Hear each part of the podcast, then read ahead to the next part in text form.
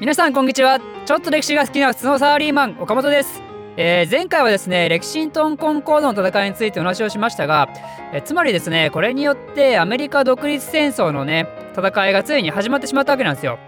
で前回もお話しした通りこのレキシントンコンコードの戦いが終わったその1ヶ月後にですね第2回目の大陸会議が開かれます。でこの大陸会議の開かれた場所は前回同様フィラデルフィアですね。でそれで第1回目の時には13植民地のうちジョージアだけ参加しなかったんですけど今回は第2回目の途中からねジョージアが参加してこれによっていよいよ13植民地全員集合ってことになるわけですね。で今回の議題なんですけどあの前回はね全く想定してなかったあのレキシントンコンコードの戦いってやつでねなんとイギリスと戦争が始まっちゃったと。ということなんで今まで13植民地ってある意味バラバラだったんですけどそんな状態で強大なイギリス相手とねまともに戦争なんかできないと。そういうわけなんで強大な敵にね戦うために団結しなきゃいけないよってことで大陸軍っていうのがこれで結成されるんですよ。でその軍の総司令官にジョージ・ワシントンが、えー、議会のですね満場一致で選出されました。このジョージ・ワシントンねまあ有名な人なんであの皆さん知ってるとは思うんですけど名前は聞いたことあると思うんですけど後のねアメリカの初代大統領にもなるし今のアメリカの首都のねワシントン DC のあのワシントンもこのジョージ・ワシントンから来てるとでただねこの時点では正直誰これって感じですよね。なんでそんないきなりポッと出てきたやつが満場一致で選出されるんだって。まあ、そういうあのバックグラウンドを説明するために、まあ、ちょっとね、彼の生い立ちからあの簡単に説明したいなと思います。彼はですね、バージニア生まれ、バージニア育ちの人間なんですけど、バージニアっていうと、あの一番最初にね、植民地になったところで、で、あの黒人の奴隷なんかを使ったプランテーションが有名なところですよね。でそのワシントン家もねワシントン一家もプランテーションを経営して財を成した一家だと、まあ、財を成したって言っても別にすごいわけじゃなくてすごい上流階級なわけじゃなくてあくまでも中レベルの階級なんですけど、まあ、彼はねワシントン、あ、ジョージ・ワシントンは、父を早い時に亡くして、彼のね、兄、結構年離れた兄がいたんですけど、まあ、その兄が父親代わりだったと。で、ジョージ、あの、ややこしいんでもジョージって言いますけど、ジョージだと全然ワシントンのイメージつかないですけど、まあ、ジョージはね、若い時は測量士として働いてたんですよね。だけど、途中でまたね、ジョージが若い時に兄がまた死んで、でそれでその農園をね、相続したんですよね。でしかも兄はそれだけじゃなくて彼にとってあの運命の転換点みたいなそういうとこだったのは、え兄はねバージニアの民兵隊のね隊長だったんですよ。なんでこれをきっかけに、まあ、兄の死をきっかけに彼もまた軍人になったと。でこの後ジョージはフレンチ・インディアン戦争で従軍して活躍したんですよ。でこれによって彼の軍人としてのね名声はすごい高く上がってってでその後、まあ、軍人は早いうちに引退しちゃったんですけどそれで農園の経営、だからプランテーションの経営と、あと軍人で活躍したことをきっかけにね、政治の方にも活動してたと。政治家になったんですよね、この時にね。で、この後にね、あのまた彼の運命を大きく変えるイベントがあって、それは何かというと、1759年にね、ジョージ・ワシントンは結婚したんですよ。とある女性に出会って、たった1ヶ月以内にね、で、2回会っただけでプロポーズしたんですよ。なんで彼はそんなことをしたかというと、この女性がね、すげえ金持ちだったんですよ。すげえ金持ちの未亡人だったんですよね。まあ、ジョージ・ワシントンがあの本当に単純に一目惚れしたのか、その未亡人のね、財産に目をつけたのか、どっちかわかんないですけど、まあ、とりあえず彼はものすごいスピーディー結婚をして、でそれで、それによってね、一気に資金が豊富になったんですよ。これによって、つまり彼の資産はね、爆発的に増えて、で、もともと軍人としての名声が高かったとこもあって、で、今後ね、特に南部のところで大きな影響力を持つようになったんですよ。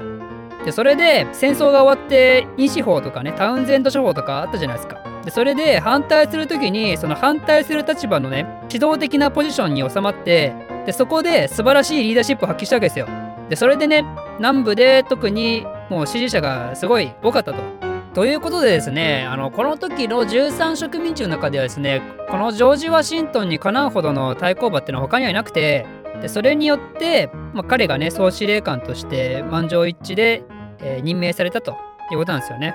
で、まあ、ちょっと注意しなきゃいけないのは、この時っていうのは、彼はね、軍のリーダーであっただけであって、別に、この13植民地のリーダーになったわけじゃないんですよ。だこの時点で大統領になったとか、そういうことは全然なくて、あくまで彼は軍のトップだと。だからね、13植民地の最高意思決定機関ってどこかっていうと、やっぱこの大陸会議なんですよ。まあ、ただね、大陸会議も言うてそこまで力ないんですよ、本当もともとだってね、これ13のある意味国の連合体みたいなもんだから、だからそこの公的な権限はないんですよその植民地のそれぞれのやつに対するねだから時々植民地側もね会議の言うことを無視したりもするんですよ例えば物資を提供してくださいとかね軍人集めてくださいとかそういうのを無理ですっていう権利は植民地にあったと。えー、ということでちょっと話を戻しますけど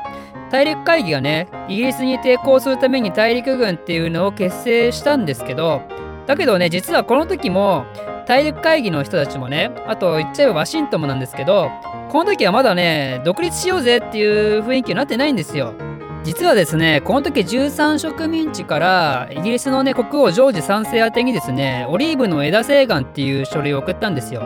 まあ、簡単に言うとこれはあのやっぱ仲良くしましょうよっていうやつなんですけどこのオリーブの枝請願ってなんじゃそらっていう名前ですけどこれはねノアの箱舟のエピソードから来てるんですよね。まあ、ちょっとだいぶはしょりますけどオリーブっていうのは平和の象徴だと。なんで、えー、仲良くやりましょうよっていうことのアピールだったんですけど宛先がジョージ3世に当てたのが重要なんですよ。イギリス議会じゃなくてジョージ3世に当てたのが重要で、なぜかというと、植民地の言い分としてはね、植民地とイギリスは今ちょっと争ってるんですけど、それはね、オタクのバカなね、バカなイギリス議会のせいで、別にね、あなたのせいじゃないと。